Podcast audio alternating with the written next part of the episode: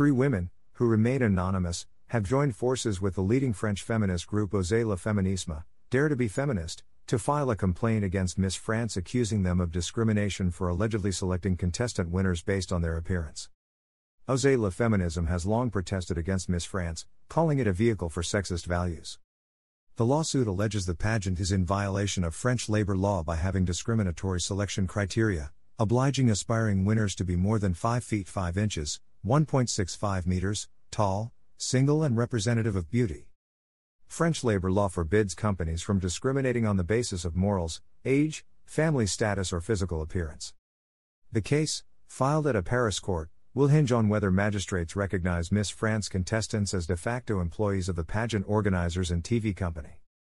Contestants do not sign an employment contract, but the plaintiffs point to a supportive judgment in twenty thirteen when a former contestant on Mister France also sued for similar reasons.